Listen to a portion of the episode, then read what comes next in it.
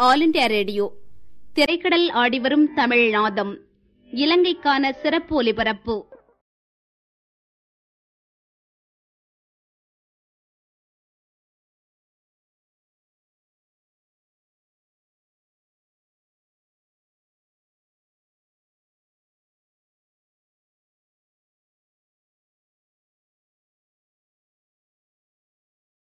இலக்கிய பேருரை.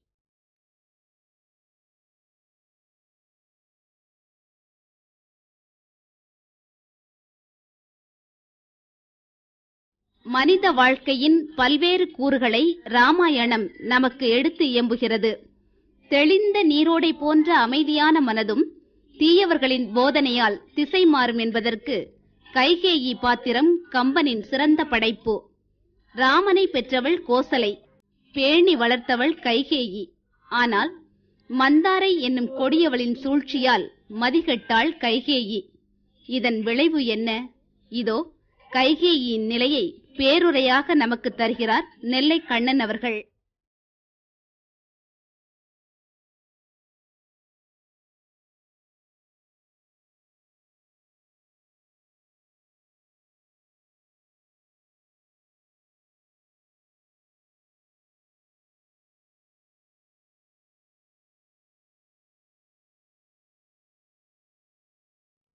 கம்பன் பிறந்த தமிழ்நாடு.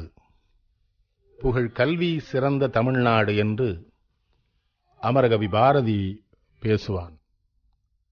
அதோடு மட்டுமல்ல கம்பனென்றொரு மானிடன் வாழ்ந்ததும் காளிதாசன் கவிதை புனைந்ததும் மும்பர் வானத்து மீனையும் கோளையும் ஓர்ந்து அழந்ததோர் பாஸ்கரன் மாட்சியும் என்றும் பாரதி பாடுவான். அதிலே பாருங்கள் கம்பன் என்றொரு மானிடன் வாழ்ந்ததும் என்கிறான். அடுத்த வரி காளிதாசன் கவிதை புனைந்ததும் என்கிறான்.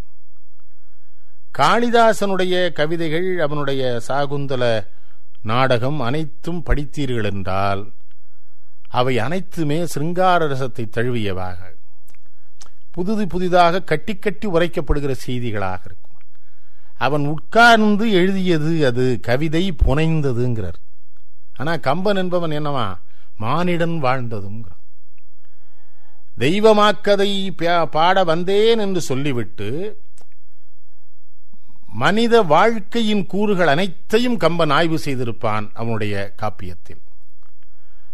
நம்மிடமும் நம்முடைய புலவரிடம் இருக்கிற மிகப்பெரிய பலவீனம்.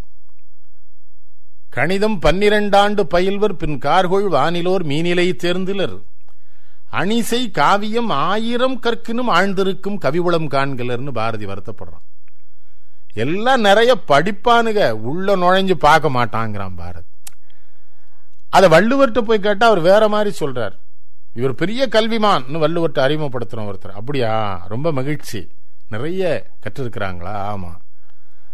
ஒரு நூறு பேர் இவர் அதை சொல்லி கேட்டு உணர்கிற மாதிரி இவரால சொல்ல முடியுமான்னு கேட்கிறார் வள்ளுவர். இல்லைங்கிறான். அப்போ விடு. இவன் கற்று என்னத்துக்குங்கிறார்.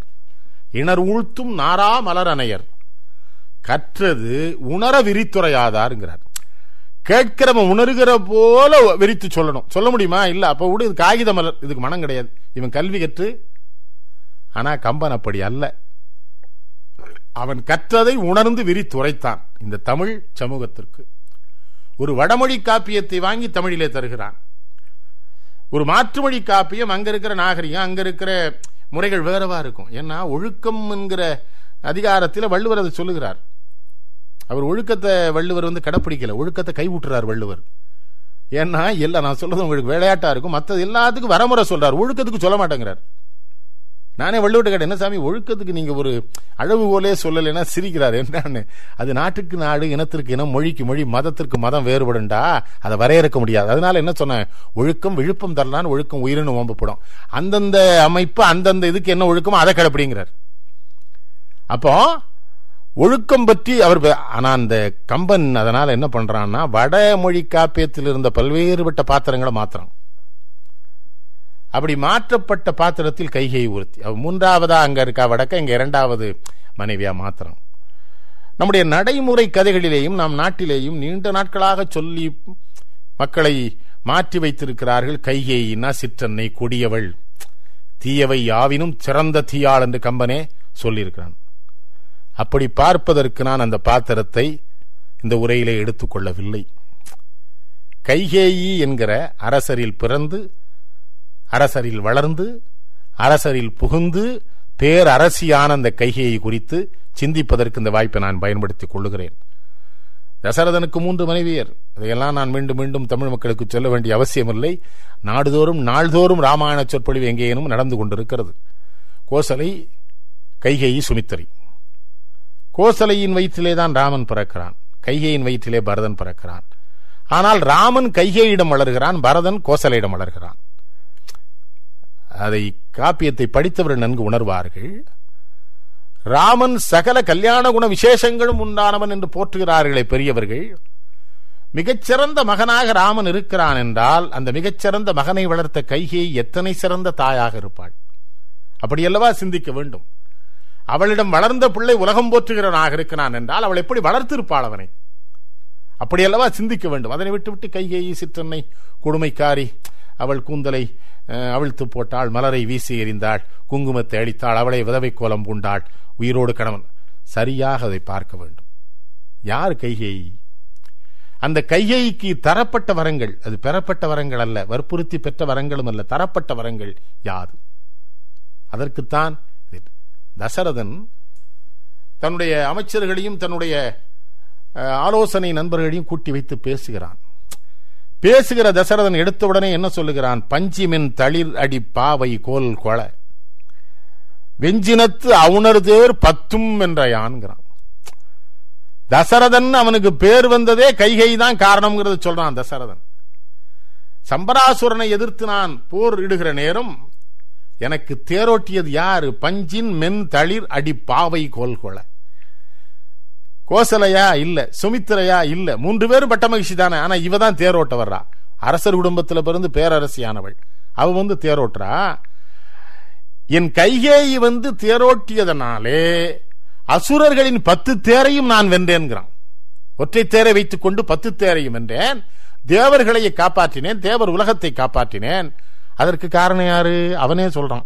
மந்திராலோசனை படலத்துல யாரு? என்னுடைய மனைவி கைகையை கையிலே அந்த சாட்டையை கோலை எடுத்துக்கொண்டு தேரை ஓட்டியதனால் எனக்கு கிடைத்த வெற்றி. அப்ப பத்து தேர வென்ற என்னால இந்த ஐம்புலன்களையும் அடக்கி தவம் செய்ய முடியாதா? ஆட்சியை விட்டுட்டு போக முடியாதா? எது? ஆட்சியை ராமனிடம் ஒப்படைப்பதற்கென்று முடிவெடுப்பதற்கான காரண காரியங்களை தேடி நின்று கொண்டிருக்கிற தசரதன் பேச வருகிற பொழுதே கைகையில தான் துவக்கிறான் அவளை தான் பாராட்டுறான். ஆனா கொடுமை என்ன தெரியுமா? ராமனுக்கு முடிசூட்டுறதுன்னு முடிவு பண்றான். முடிவு பண்றதுக்கு நாலு தினங்களுக்கு முன்புதான் பரதனையும் சத்ருக்கணனையும் கைகேயினுடைய அப்பா வீட்டுக்கு அனுப்பி வைக்கிறான். புரியல எனக்கு தசரதனை.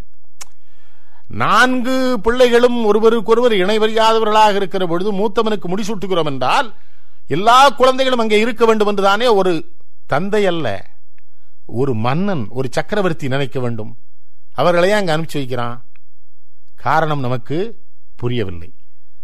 எல்லோரையும் கூட்டி வைத்து பேசுகிற பொழுது முடிவெடுக்கிறான். என்னுடைய வயதாகிவிட்டது. காதோரத்தில் நிறை தெரிகிறது. என் மகன் ராமனுக்கு அந்த பொறுப்பை கொடுத்து விடலாம் என்று கருதுகிறான். நான் விளையாட்டாக சிந்திப்பது உண்டு.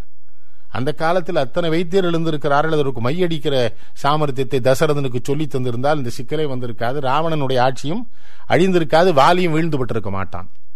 ஆனால் யாரும் சொல்ல இல்லை கொடுக்கிறேன் என்கிறார் என்னை மன்னித்துக் கொள்ளுங்கள் பெரியவர்களே. நாள் தவறினாலும் கைகேயின் அந்த புறத்திற்கு வருவதனை தவிர்க்காத தசரதன். தன்னுடைய உயிர் மகனை உயிர்காதலன் ராமனை கைகேயிடம் வளரவிட்ட தசரதன். அந்த மகனுக்கு முடிசூட்டப் போகிறேன் என்கிற செய்தியை அவனே அல்லவா வந்து கைகேயிடம் சொல்லி இருக்க வேண்டும்? சொல்லல. ஆனா கோசலைக்கு செய்தி போயிருது. சேடியர்கள் போய் சொல்றாங்க. அப்ப கோசலை என்ன பண்றா? வந்து சொன்ன பெண்களுக்கெல்லாம் அப்படியே நகைகளை வாரி வழங்குகிறா. அன்ன அண்ணாயாவும் அரும்பெறல் ஆரமும் நல் நிதி குவையும் நல்கி. கொடுத்துட்டு அடுத்து என்ன பண்றா கோசலை என்றால் தன் துண்ணு காதலை சுமுத்திரையோடு போய் மின்னும் நேமி மேவும் இடம் போயினாள். ராமனுக்கு முடிசூட போகிறாருங்கிற செய்தி தன்னை வந்து அடைந்தவுடனேயே எல்லா பரிசுகளையும் தந்துவிட்டு தன்னுடைய அன்பிற்கும் பாசத்திற்கும் உரிய சுமித்திரையை கூட்டிக் கொண்டு திருமால் கோயிலுக்கு போனாள்னு எழுதுறான் கம்பன் அப்ப நடுவுல ஒருத்தி இருக்காள்? அவளை ஏன் கூப்பிடல? இது நான் சொல்றதுல கம்பன்ல இருக்குது. பாட்டை சொல்லித்தான் சொல்றேன். ஏன் அவளை கூப்பிடல? ஏன்னா ராமனுக்கு முடிசூட்டுவதென்றால் முதல்ல மகிழப் போவது அவள் தான் அவளை அல்லவா முதல்ல கூப்பிடணும்? கோசல வா. கைகேயி உன் மகனுக்கு முடிசூட்டுகிறார்கள் வா என்றல்லவா அழைத்து செல்ல வேண்டும். ஏன் அழைச்சிட்டு போகல? எனக்கு இருக்கிற ஐயம். இது ஒரு வினாவாக வைக்கிறேன் தமிழ் அறிஞர்கள் மத்தியில். ஏன் கூட்டிட்டு போல? அவளை கூட்டு போயிட்டா? கைகேயி இருக்கிறாள். மறந்து விடாதீர்கள். செய்தியை யார் கொண்டு போறாங்க? கைகேயியோடு சீதன பொருளாக வந்த அவளுடைய தோழி மந்தரை எடுத்துக்கொண்டு போகிறாள் அந்த செய்தி கைகை அப்போ அந்த புறத்திற்கு பெண்மை நலம் உண்ணுவதற்கு மட்டும்தான் தசரதன் போயிருக்கிறான் கைகைக்கு ஒன்று. ஒரு மிகப்பெரிய போரிலே தேரோட்டுவதற்கு அந்த மனைவி அழைத்து சென்றிருக்கிறான். இரண்டு. அந்த தேரோட்டுகிற இடத்திலே இறுதியிலே வெற்றி கிட்டி அவனே சொல்லுகிறானே அந்த அவுணர் தேர் பத்தையும் நான் வென்றேன். அவளால் என்று பத்து தேரையும் வென்ற அந்த தசரதன் கீழே இருந்து நிற்கிற பொழுது இந்த வெற்றிக்கு நீ அருமையாக தேரோட்டினா என்கிற பொழுதுதான் பார்க்கிறான். அவள் கை விரல்களிலே இருந்து ரத்தம் ஒழுகிறது என்ன ரத்தம்ங்கிறான். போர் நடந்து கொண்டிருக்கிற பொழுதே தேரின் அச்சு முறிந்து விட்டது. அச்சிற்கு பதில் என் விரல்களை கொடுத்திருந்தேன்கிறான் கைகை வியந்து போகிறான் மன்னன். ஏனென்றால் தேரோட்டி கூட அதை செய்ய மாட்டான். இவனுடைய பட்டத்தரசி. இவனுடைய காதல் நாயகி. இவன் எப்பொழுதும் இருக்கிற அந்த புறத்திற்கு சொந்தக்காரி. அவ கைவிரலை விட்டு காப்பாத்தினான் அப்படியே மெய் மறந்து மன்னர்களுக்கே உரிய இயல்பு. எதிலேயும் மயங்கினால் எதிலேயும் மிகப்பெரிய ஒரு அவர்களுக்கு ஒரு ஈடுபாடு ஏற்பட்டால் இருப்பதை தருவது அந்த காலத்து மன்னர்களின் இயல்பு. அந்த உற்சாகத்தில் உனக்கு இரண்டு வரம் தந்தேன் என்ன வேண்டுமானாலும் கேள்கிறான் கையை வேண்டாங்கிறா. என்னன்னா தேரோட்டியினுடைய வேலையை நான் செஞ்சிருக்கேன் எனக்கு எதுக்கு வரம்ங்கிறான் எனக்கு வேண்டாம் வரம்ங்கிறான் நம் நாட்டில் எப்படி சொல்லப்படுகிறது என்றால் கையே இரண்டு வரத்தை வாங்கி விட்டாள் என்கிறார்கள். அது என்னமோ படுக்கை அறையிலே மயங்கி கிடந்த காதலிடம் வாங்கிய வரம் போச்சு இல்லை இல்லை. அது படுக்கை அறையில் வாங்கிய வரம் அல்ல படுகளத்தில் தரப்பட்ட வரம். தந்தவன் தசரதன். அவ வாங்கல அதை. அவனா கொடுத்தான். அவ அது வேணான்ட்டான். வேண்டாம் என்று சொன்னது மட்டுமல்ல அந்த அரசரில் பிறந்து அரசரில் வளர்ந்து அரசரில் புகுந்து பேர் அரசியான அந்த பெண் அதை மறந்தும் போனான். அவளுக்கு அது நினைவில்லை அந்த வரமே. ஆனா அங்க என்ன நடக்குது? மந்தர வர்றா அங்கே இருந்து. யாரு? அது கம்பன் தெளிவு பண்ணிறான் முதல்ல ஏன் வர்றா? அவன் இன்னல் செய் ராவணன் இழைத்த தீமை போல் துன்னரும் கொடுமன கூனி தோன்றினாள்ங்கிறான். இது ராவணன் செய்த தீமை இவளை வைக்க வர வைக்குது. அது கூனிய. கூனி கூட அவளா வரலையாம். அதுக்கு நான் சொல்லல கம்பன் சொல்றாரு. அது அந்த ராவணம் பண்ண தப்பு இந்த கூனியை இங்கே வர வைக்கிறது. அவ என்ன நோக்கத்தில் வர்றான்? பண்டை நாள் ராகவன் பாணி வில் உமிழ். உண்டை உண்டதனை உள்ளத்து உண்ணுவாள். இந்த ராமன் என்ன பண்ணியிருக்காரு சின்ன வயசுல ரொம்ப நல்ல பிள்ளவர் யாரை பார்த்தாலும் அன்பா அவங்களுக்கு குறை இல்லையே நல்லா இருக்கீங்களா? அவங்க மக்கள்லாம் வேலை பார்க்குறாங்களா? குடும்பம் இனிமையா இருக்குது. அதெல்லாம் கேட்குற பிள்ளை. ஒரு ஊனத்தின் மீது உண்டவில் அடிச்சிருக்குதே எனக்கு புரியலையே. சிறப்பாக வளர்க்கப்பட்ட ஒரு அரசகுமாரன் அவ கூனி அவ உடல் கூன் அந்த கூன்ல கொண்டு வில்லுல இருந்து ஒரு சின்ன களிமண் உருண்டை வச்சு அடிச்சிருக்கிறாரே ஏன்? சரியா வளர்க்கப்பட்ட பிள்ளை ஏன் அதை செஞ்சாரு? எனக்கு அப்பதான் ஒரு சிந்தனை வருது. எவ்வளவு சரியாகவும் முறையாகவும் கட்டுப்பாட்டுக்குள்ளேயும் தெளிந்த வழிகாட்டியும் வளர்த்தால் கூட குழந்தைகளுக்கென்று இயல்பான சில குணங்கள் இருக்கும். அதனை மாற்ற முடியாது என்பதற்கு இந்த ராமனின் செயல் ஒரு உதாரணம். ஆனா அது எங்க போய் விளை விளையுது? நேர போறா. கம்பன் ரெண்டு பாத்திரங்களை தான் பெருமாளுக்கு இணையாகவே அறிமுகப்படுத்துறார். வாலியை சொல்லும்போது சொல்வார் மார்பெரும் கடகரி முழக்கம் வாளறி ஏற்பது செவித்தலத்து என்ன ஓங்கிய ஆர்ப்பொலி கேட்டனன்? அமளிமேல் ஒரு பார்க்கடல் கிடந்ததே அணை. அவனை பார்க்கடல் பர். கையே என்ன சொல்றார்? நாற்கடல் படுமணி நளினும் பூத்ததுவோர் பார்க்கடல் படுதிரை பவள வள்ளியே.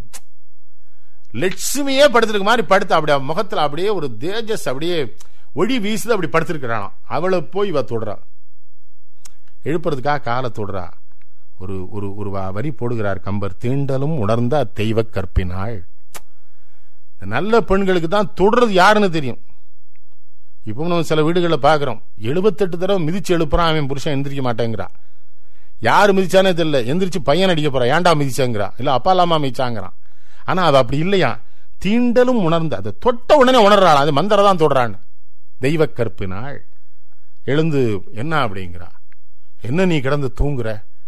உன் வாழ்க்கைக்கே ஆபத்து வந்துடுது. துன்பம் வந்துடுது. கேடு வந்துடுதுங்கிற. என்னடி கேடு வந்துருச்சு?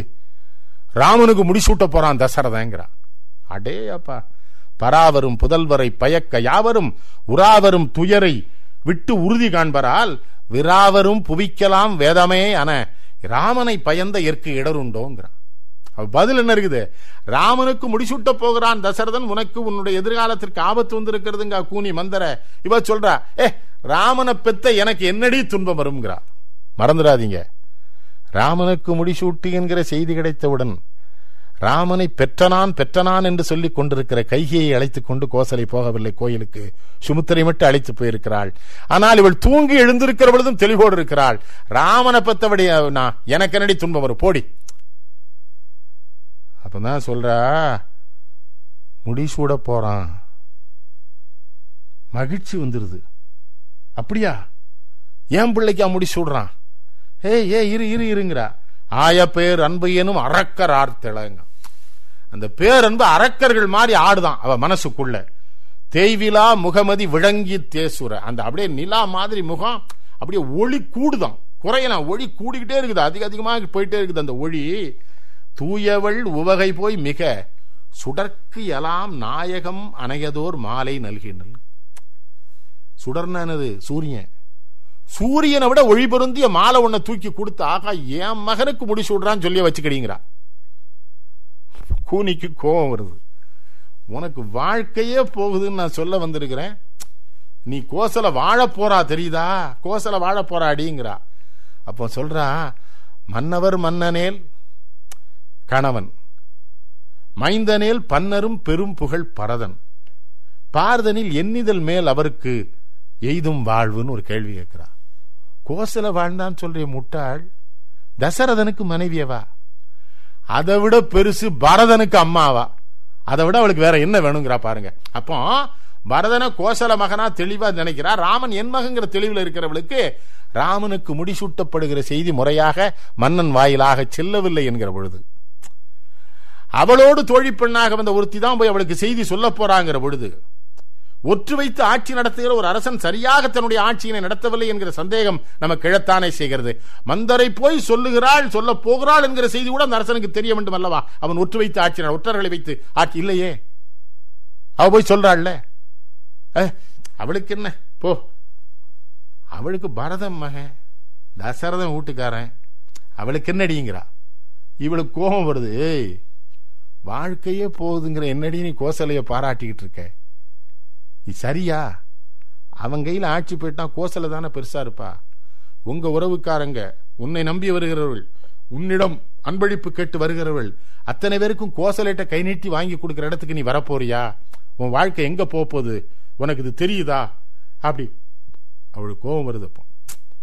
அவனுக்கு முடிசூட்டிட்டா உன் பையனுக்கு வாழ்க்கை வருமா? அவன் அவன் பிள்ளை அது அப்படியே தானே போகும். பையனுக்கு வாய்ப்பே இல்லையேங்கிறா. எனக்கு நல்லையும் அல்லை நீ என் மகன் பரதன் தனக்கு நல்லையும் அல்லை. அத்தருமமே நோக்கில் உனக்கு நல்லையும் அல்லை. ஊழ்வினை வந்து தூண்ட மனக்கு நல்லென சொல்லினை மதியிலா மனத்தோய்ங்கிறான் நீ எனக்கு நல்லது செய்ய போற பரதனுக்கு நல்லது செய்ய போல உனக்கும் இது கேடு வரப்போகுது. ஏதோ உன்னை விதி தூண்டுதுன்னு நினைக்கிற மனக்கு நல்லது இல்லாதெல்லாம் சொல்லிட்டு இருக்க போயிரு போயிருங்கிறாங்க நிக்காத போ. எப்படி நீ ஆட்சி அவனுக்கு தானே இருக்கும் அவன் தானே மூத்தவங்க. பிறந்து இறந்து போய் பெறுவதும் இழப்பதும் புகழே. எது வேணாலும் திறம்பிடலாம் மயிர் தீர் வழக்கம் தீர்வது மரபோங்கிறான். மரபு மரபா அது மயில் குல மயில் குலத்து முறை இது. மூத்த மயிலுக்கு தான் கொண்ட வரும் ஆண் மயிலுக்கு. அது மாதிரி அவனுக்கு தான் முடிசூட்ட முடியும். என்ன முட்டாள்தனமா வந்து நீ என்கிட்ட பேசிட்டு இருக்க? போயிருங்கிற என் பக்கத்தில் நிற்காத போது என் எதிர் நின்று. எதுலேருந்து போகலன்னு வச்சுக்க நின் பொன் பொறி நாவை சேதியாது விடுத்தனும் நாக்கு அறுத்துருக்கணும் நான் இதுக்குள்ள. தெளிவா இருக்கிறா பாருங்க கையை ராமன் மேல பற்று பாசம். போயிரு. நீ போயிருங்கிறா. அங்கதான் மந்தரையினுடைய அறிவு ஆற்றல் இந்த அடிபட்ட வேகம் மனசுக்குள்ள வச்சிருக்கிறா. சரி சரி அதெல்லாம் சரிதான் உன் பையன் வர்றான் அதெல்லாம் நான் ஒத்துக்கிறேன். ஒன்னு தெரிஞ்சுக்கோ. உங்க அப்பாவுக்கும் சீதா அப்பாவுக்கும் பகை இருக்குது மறந்துட்டியான்னு கேட்கிறான் உன் தந்தை கேக எனக்கும் ஜனகனுக்கும் நிரந்தர பகை இருக்குது. தசரதன் உன் காதல் பெருங்கணவன் மன்னனா இருக்கிறவரை அவன் படையெடுக்க மாட்டான். ஏன்னா இவன் உன்னோட தான் இருப்பான். இந்த காதல்னு போடுற ஒரு வார்த்தையை பாருங்க என்ன ஒரு அற்புதமான வார்த்தை பாருங்க. நின் காதல் கணவன்கிறான் காதல் உன் பெரும் கணவனை அஞ்சி அக்கனிவாய் சீதை தாதை உன் தாதையை திருகுல் இந்த காதல் உன் பெருங்கணவனை அஞ்சின்னு மந்திர போடுற வார்த்தை என்ன தெரியுமா? அவன் இங்கே தானடி படுத்து கிடப்பாங்கிற அவன் எங்க போயிருக்கிறான்? தசரதன் இங்கேயே கிடக்கிறவன். ஓன்ட்டையே கிடக்கிறவன். அவனுக்கு அஞ்சி அவன் வரல. ஆனா இப்ப ஆட்சி அவனை விட்டு ராமனுக்கு போக போகுது. ராமன் யாருன்னு கேட்கிறான் சீதையினுடைய கணவன். இப்ப சீதையினுடைய தந்தைக்கும் உன் தந்தைக்கும் போர் வருதுன்னு வச்சுக்க. ராமன் எங்க இருப்பான்? ஹலோ ஹலோ அதில் ஒரு உளவியல் விஷயத்தை போடுறா பாருங்க மந்தர. உன் காதல் கணவன் உனக்கு இருப்பான்னா அப்ப அவ காதல் கணவன் யாருக்கு இருப்பான்? சீத காதல் கணவன் அவங்க அப்பனுக்கு தானே இருப்பான். அப்ப உங்க அப்பன் வாழ்க்கை என்ன ஆக போகுது உன்னாலங்கிறான் இந்த பெண்கள் எப்படின்னா கணவனை சொன்னா பார்த்துக்கிடுவா மகனை சொன்னா பார்த்துக்கிடுவா பெற்ற வீட்டை சொல்லுகிற பொழுது எல்லா பெண்ணுக்கும் பலவீனம் வரும். கையை அப்படியா என்ன இப்படி சொல்ற? ஏன் இப்படி சொல்றங்கிறா. அதுக்கும் ஒரு பதில் சொல்லிடுறா. மற்றும் உன் தந்தைக்கு வான் பகை பெரிது உழ. வானவர்களோடு உங்க அப்பனுக்கு தகராறு இருக்குது. வானவர்களும் தசரதன் மனைவியாக நீ இருப்பதனால உங்க அப்பா மேல படையெடுக்கல அவங்களும் படையெடுக்க வந்துருவாங்க. ராமன் வந்தான்னா. ராமன் உனக்கு உதவ மாட்டான். என்ன செய்ய போறேன்? வேற சொன்னதெல்லாம் ஒத்துக்கல. பரதனுக்கு ஆட்சி வாங்கினா அதனால என் மகன் தான் ராமன் அவன் ஆண்டா போதுன்னு தெளிவா இருக்கிறவா? தந்தைக்கு ஆபத்து வரும் என்ற பொழுது எல்லா பெண்ணுக்கு இருக்கிற பலவீனம். தீய மந்தரை இவ்வுரை செப்பலும் தேவியின் தூய சிந்தையும் திரிந்ததுங்கிறான் கம்பன். இதுவரை உறுதியா இருந்தா? உன் நாக்கு அறுத்துருவேன்னா வெளியே போடின்னா நீ. என்ன முறையவா பேசுற நீன்னு சொன்னா. ராமன் ஆடுறது எவ்வளவு பெரிய சிறப்புன்னவா யோசிக்கிறான் தேவியின் தூய சிந்தையும் தெரிந்தது. எதனால சூழ்ச்சியின் இமையோர் மாயையும்? அவர் பெற்ற நல்வரமும் உண்மை ஆய அந்தனர் செய்த அருந்தவத்தாலும். கைகேயி மேல எந்த பழியும் வந்துடக்கூடாதுன்னு கம்ப நாட்டாழ்வானுக்கு ஒரு நினப்பு இருக்குது. இவ மாறிட்டா இவ மாறல. இந்த இந்த மாணவர்கள் இருக்கான் பாருங்க தேவர்கள். அவனுக்கு அந்த ராவணட்டேன் தன்னை தப்புன்னு பல மாயைகள் செஞ்சு வச்சிருக்கானுங்க. அவனுக்கு நிறைய வரங்களை பெற்று வச்சிருக்கிறானுங்க. போதா குறைக்கு இந்த அந்தணர்கள் வேற நிறைய தவம் இயற்றி இருக்கிறான் அந்த அரக்கர்களை அழிக்கணும்னு. அதனாலதான் இவ சிந்த தெரிஞ்சான்னா அவ சிந்த திரியறவ இல்லைங்கிறான் பாருங்க. கையை மீது கம்பனுக்கே ஒரு மரியாதை இருக்குது. அதனால அவளுடைய தெரிஞ்சிருச்சு. அப்படியே வரும். என்ன செய்யறதுன்னா அரக்கர் பாவமும் அல்லவர் இயற்றிய அறமும் துறக்க நல்லருள் துறந்தனள் தூமொழி மடவான். அரக்கர் செய்த பாவம் அரக்கர் அல்லாதவர்கள் செய்த தவம். இதெல்லாம் சேர்ந்து இவளை என்ன செய்ய வச்சிருந்தான்? அந்த இறக்கத்தை துறக்க வச்சிருந்தான். அடுத்த வரையும் சொல்றான் கம்மன் இறக்கத்தை துறக்க வச்சா கூட அவ இறக்கம் துறந்ததுனால தானே ராமனுடைய புகழ் ஈரேழு உலகமும் பரவிச்சுங்கிறான். உலகம் பூரா ராமனை பற்றி உணர்வதற்கான வாய்ப்பை ஏற்படுத்தினார் கைகை. அதுக்கு காரணம் கையே இல்லையா? அரக்கர் பாவமும் அல்லவர் இயற்றிய அறமும். ஆனா நம்ம ஊர்ல வில்லு பாட்டுக்காரன் வர சித்தின்னா கையைன்றதான் சிற்றன்னை கொடுமைன்னா கைகை. படிச்சிருக்கானா புரிஞ்சிருக்கிறானா? கம்பன் என்ன சொல்லியிருக்கிறார் பாருங்க. அவ அப்படி பட்டவ அல்ல. அந்த காரியங்கள் அரக்கர்கள் அழிவதற்காக இது நடக்குதுன்னு. அடுத்து கேட்குறா சரிடி. அவ நான் என்ன சொன்னேன் முதல்லையே இந்த வரம்லாம் அவளுக்கு நினைவில்லை மறந்து போச்சு. அவளுக்கு கணவனின் மீது அப்படி காதல். ஏன்னா அவள் உண்மையாக இருக்கிறான் அப்படி நம்புறா. அப்புறம் தான் சொல்கிறான் அதெல்லாம் சரிடி. இப்போ நான் என்ன பண்ணுறதுங்கிறான் நீ சொல்லிட்ட நம்ம வாங்கிட வேண்டியதான் பரதனுக்கு இந்த ஆட்சியை வாங்கணும். நான் எப்படி கேட்கறது? யார்கிட்ட கேட்கறது? சொல்லு எனக்கு வழி சொல்லு.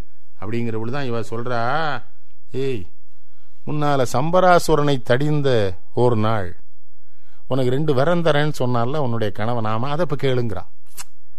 மந்தரைக்கு நினைவு இருக்கு வீடுக்கு நினைவு இல்லை அப்புறம் தான் ஓ ஆமா ரெண்டு இருக்குதோ. சரி நான் கேட்குறேன். கேட்குறேன்னு சொன்னவா ஒரு அற்புதமான செய்தி சொல்றா இதெல்லாம் அந்த நல்லா ஆய்ந்து பார்க்கணும். உரைத்த கூனியை உவந்தனல் உயிர் உரத் தழுவி.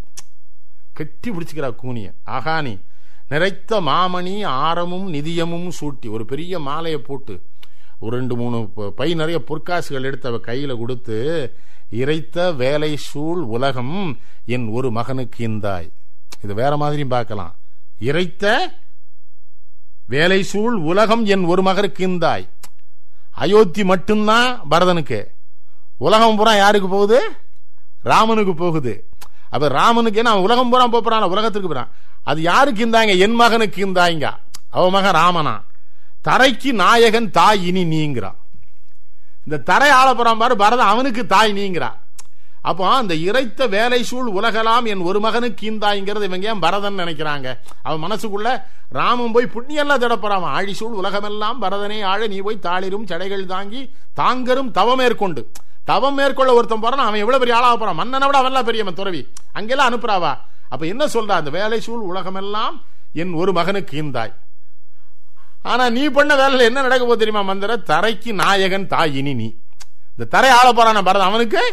ஏன்னா நான் அவனுக்கு வாங்கி கொடுக்கல. மறைமுகமா சொல்ல நீ வாங்கி கொடுக்குறேங்கிறா. நீ வாங்கி கொடுக்குறேங்கிற இன்னொரு செய்தி இருக்கு. விதி வாங்கி கொடுக்குது. உன் மூலமா. இப்படி கையை நினைச்சா நம்ம ஏன் சிந்திக்க கூடாது? இப்படியா பெரியவங்க சிந்திக்க மாட்டேங்கிறாங்க? சரி நீ போ. இனிமே தசரதன் நான் பாத்துக்கிறேங்கிற தசரதன் வர்றார். என்ன பண்றா? சோனைவார் குழல் கற்றையில் சொருகிய மலரை. வான மாமலை நுழை தரு மதி பிதிர்ப்பார் போல். தேன் அவாவுரு வண்டினம் அலமுறை சிதைத்தாள். பூவை பிச்சு போட்டாச்சு. பூவை பிச்சோன்னு நின்னாளா? மழையில கிளத்தி எரிஞ்சா மேகலையை கிளத்தி எரிஞ்சா பொட்டை அழிச்சிட்டா. பொட்டை அழிச்சிட்டா. கண்ணில் மைய அழிக்கிறா. அந்த கண்ணீர் வந்து மைய தானா அழிக்குது. கீழே விழுந்து கிடக்குறா. இவன் வர்றவன் யானை துதிக்கையில மயில தூக்குன மாதிரி தூக்குனாங்கிறான் கம்பன் கைகையை. தூக்கிட்டு என்னம்மா ஏன் அல்றடா என்னடா கண்ணு? என்னடா கண்ணு? என்ன சொல்லு சொல்லு? சொல்லுங்கிட்டு அப்பவும் பாருங்க. உனக்கு என்ன வேணும்? நான் இன்னும் ரெண்டு வரம் தரேங்கிறான். ஏற்கனவே கொடுத்தது தான் இப்போ பிரச்சனையாக போகுது. அவன் இப்போ இந்த அரசியல்வாதிகளோட அந்த அந்த அவன் பாட்டுக்கு தேர்தல் அறிக்கை மாதிரி அடுத்து இன்னும் ரெண்டு வேணுமா வச்சுக்கோ.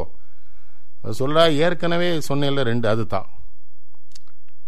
அவனுக்கு புரிய மாட்டேங்குது எதுக்கு கேட்குறான்னு புரியாமல் என்ன பண்ணுறான் சரி தந்துடுறேங்கிறான். உனக்கு தராமல் யாருக்கு என்ன சொல்கிறான் ஒன்றும் உலோவேன் உன் மகன் ராமன் மீது ஆணைங்கிறான். அப்பவும் என்ன சொல்கிறான் உன் மகன் ராமன் மீது ஆணை நான் ரெண்டும் தரேங்க அவ கேக்குறா வேற ஒன்றும் இல்லையா? ஏய வரங்கள் இரண்டில் ஒன்றினால் என் சேய் உலகாழ்வது. ஒன்றால் சீதை கேழ்வன் போய் வனமாழ்வது. இந்த கைகை உழவியல் அடிப்படையில் பாருங்க ராமன் அவளுடைய மகன் அவன் செல்ல பிள்ளை. அதனால ராமன் காட்டுக்கு போகணும்னு சொல்ல வாய் வரமாட்டேங்குது. ஆனால் இப்போ அவனை காட்டுக்கு போக சொல்ல வேண்டிய கட்டாயம் அவளுக்கு ஏற்பட்டு போச்சு. ஏன்னா அவள் தந்தை பாதிக்கப்படுவான் செய்தி வருது. அப்ப அவள் தந்தை யாரால் பாதிக்கப்படுவான் செந்தி செய்தி வருகிற பொழுது சீதையின் தந்தையால் பாதிக்கப்படுவான் செய்தி வருது. அப்ப அவன் என்ன என்ன வருது பாருங்க. சீதையால எங்க அப்பா கிடைஞ்சல். அதனால சீதை புருஷனை காட்டுக்கு போச்சொல் ராமனன்னு சொல்ல மாட்டேங்கிற அவளுக்கு மனசு கேட்கல. ஏன்னா அவ பிள்ளை ராமன். சீதை கேழ்வன் போய் வனம் ஆழ்வது இவன் பண்றாயா தசரதன்? அவ காலில் போய் விழுறான் கம்பன் சொல்றான் எத்தனையோ நாட்டு மன்னர்கள் இவன் காலில் விழுந்துட்டு இவன் அவ காலில் போய் விடுறான் என்ன சொல்றான்? ஏய் கண்ணே வேண்டும் ஈனினும் ஈய கடவேன் யான். உள்ளே ராவி வேண்டினும் இன்றே உனதன்றோ. பெண்ணே வன்மை கேக என் மானே பெருவாயல். அதான் கம்பன். அவன் என்ன சொல்றான்? உங்க அப்பா கொடுத்தே தான் பழக்கம். உங்க அப்பா யார்ட்டையும் வாங்க மாட்டான். உங்க பரம்பரையே வாங்க மாட்டாங்களே. நீ வாங்குறேன்னு சொல்றியே. ஒருவேளை வாங்குனா என்ன பண்ணு? மண்ணை வச்சுக்கோ என் மகனை விட்டுருங்கிறான். அவ சொன்ன வரம் கேட்டுட்டேன். நீ கொடுத்த வரம். கொடுக்கணும் மறுக்கிறத அறமாங்கிறான். அவ கேட்டதில் என்ன தப்பு? பிரிவாற்றாமையில் இறந்து போறான். ஏற்கனவே அவனுக்கு ஒரு சாபம் இருக்குது. அதுல ஒரு கொடுமை பாருங்க அந்த புறத்துக்கு மட்டும் இவட்ட வந்திருக்கிறான். அந்த சாபத்தை புறம் கோசலைட்ட சொல்லியிருக்கா. இவட்ட சொல்லி அவ விட்டுருப்பா. ஓ சாபம் இருக்கா விட்டுருங்கன்றப்பா. சொல்லல. அது தசரதன் பண்ணிய மிகப்பெரிய அநீதி கைகைக்கு சொல்லல. ஆனா கைகையினுடைய சிறப்பு பாருங்க. சொல்லிட்டா ராமன்ட்ட நேருக்கே சொல்றா. இந்த மாதிரி உங்க அப்பா உன்னை காட்டுக்கு போக சொன்னாங்கிறான் அவன் மன்னவன் பணி என்றாகில் நும்பணி மறுப்பனோ? அவன் சொல்லிட்டு போறான் அதில் ஒரு பெரிய சிறப்பு இப்பொழுது எம்மனோரால் இயம்பதற்கு அரிதே. யாரும் செப்பரும் குணத்து ராமன் திருமுக செவ்வி நோக்கில் ஒப்பதே முன்பு பின்பு. வாசகம் உணர கட்ட அப்பொழுது இழந்த ஆட்சின்னு சொல்லும் போது இருந்த விட அதிகமாக முகம் மறந்ததுங்கிறான் போயிடுறான். அதற்கு பிறகு கையை எங்கேயாவது வாய் திறந்து பேசினாளா? கடைசி வர. மகன் திட்டான் எல்லாரும் பேசவே இல்லை. அதுதான். ஒரு ஒரு உணர்ச்சி வசப்பட்டு ஒரு முடிவெடுத்து ஒரு தீர்ப்பை தந்ததற்கு பிறகு இந்த தீர்ப்பு இத்தனை விளைவுகளை தந்திருக்கிறது என்கிற சிந்திக்கிற அறிவும் ஆற்றலும் இருப்பவர்கள் அதற்கு பிறகு அடங்கி போவார்கள். வாயே திறக்க மாட்டார்கள். உன்னதமான குணம் கொண்டவளாக உயர்ந்த நெறி கொண்டவளாக அவள் இருந்ததனாலேதான் இறுதி வரை எந்த இடத்திலேயும் அவள் வாய் திறக்கவில்லை. அவள் வாய் திறக்காதனாலேதான் என் ஊர் இன் உயிர் மென்கிளிக்கு யார் பெயர்? ஈகேன் மன்ன என்றலும் மாசேறு கேகையன் மாதுன்னா நான் வளர்த்த கிளிக்கு யார் பேரை வைக்கேன்னு கேட்டேன். என் கணவன் ராமன்ட்ட எங்க சித்தி பேர் கைகேயின்னு வையின்னு சொன்னான் அப்படின்னு அனுமான்ட்ட சொல்றா. அதுக்கு அர்த்தம் என்ன தெரியுமா? யாராவது சொல்வதையே சொல்லுகிற கிழியைப் போல மந்தரை சொல்லித் தந்ததை என் மாமியார் சொல்லியிருக்கிறாள் என்று எனக்கு என் கணவன் உணர்த்தினான் என்று செல்ல கிளிக்கு கூட தன் தாயின் பெயரை வைக்க வேண்டும் என்று ராமன் சொன்னால் அந்த கைகேயை எப்படி? கொடும் எண்ணம் கொண்ட சிற்றன்னையாக இருக்க முடியும். மூன்று அரசியரிலேயே அவள்தான் முதல் அரசி தெளிந்தவள் தேர்ந்தவள் என்று சொல்லி நிறைவு செய்கிறேன்.